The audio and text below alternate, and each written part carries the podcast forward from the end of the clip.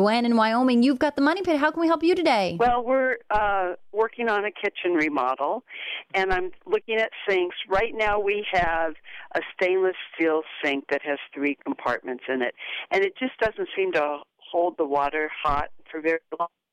And I was wondering, are different sinks more insulated, or how could we insulate a sink?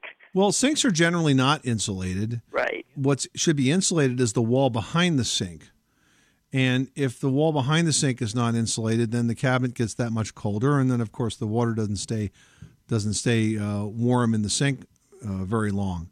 It's an interesting question though, Gwen, and and I'm thinking about how could you possibly insulate a sink. I mean, one idea comes to mind is to spray the whole thing with expandable foam insulation because it would be under the cabinet.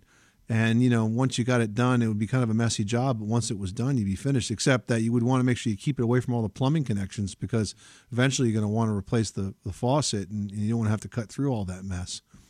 Uh, you know, or you could just wrap it with uh, some other type of insulation, one that's perhaps encapsulated, like a batt insulation. Uh, but I've never actually had anyone ask me how to try to keep a sink warmer. But I see why it's important to you because it would make sense uh, as you're doing the dishes to try to keep that water as warm as, as possible.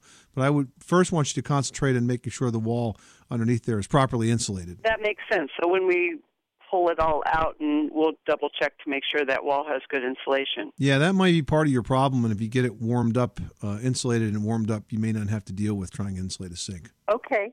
Well, great. Thank you. You're welcome, Gwen. Thanks so much for calling us at 888 Money Pit.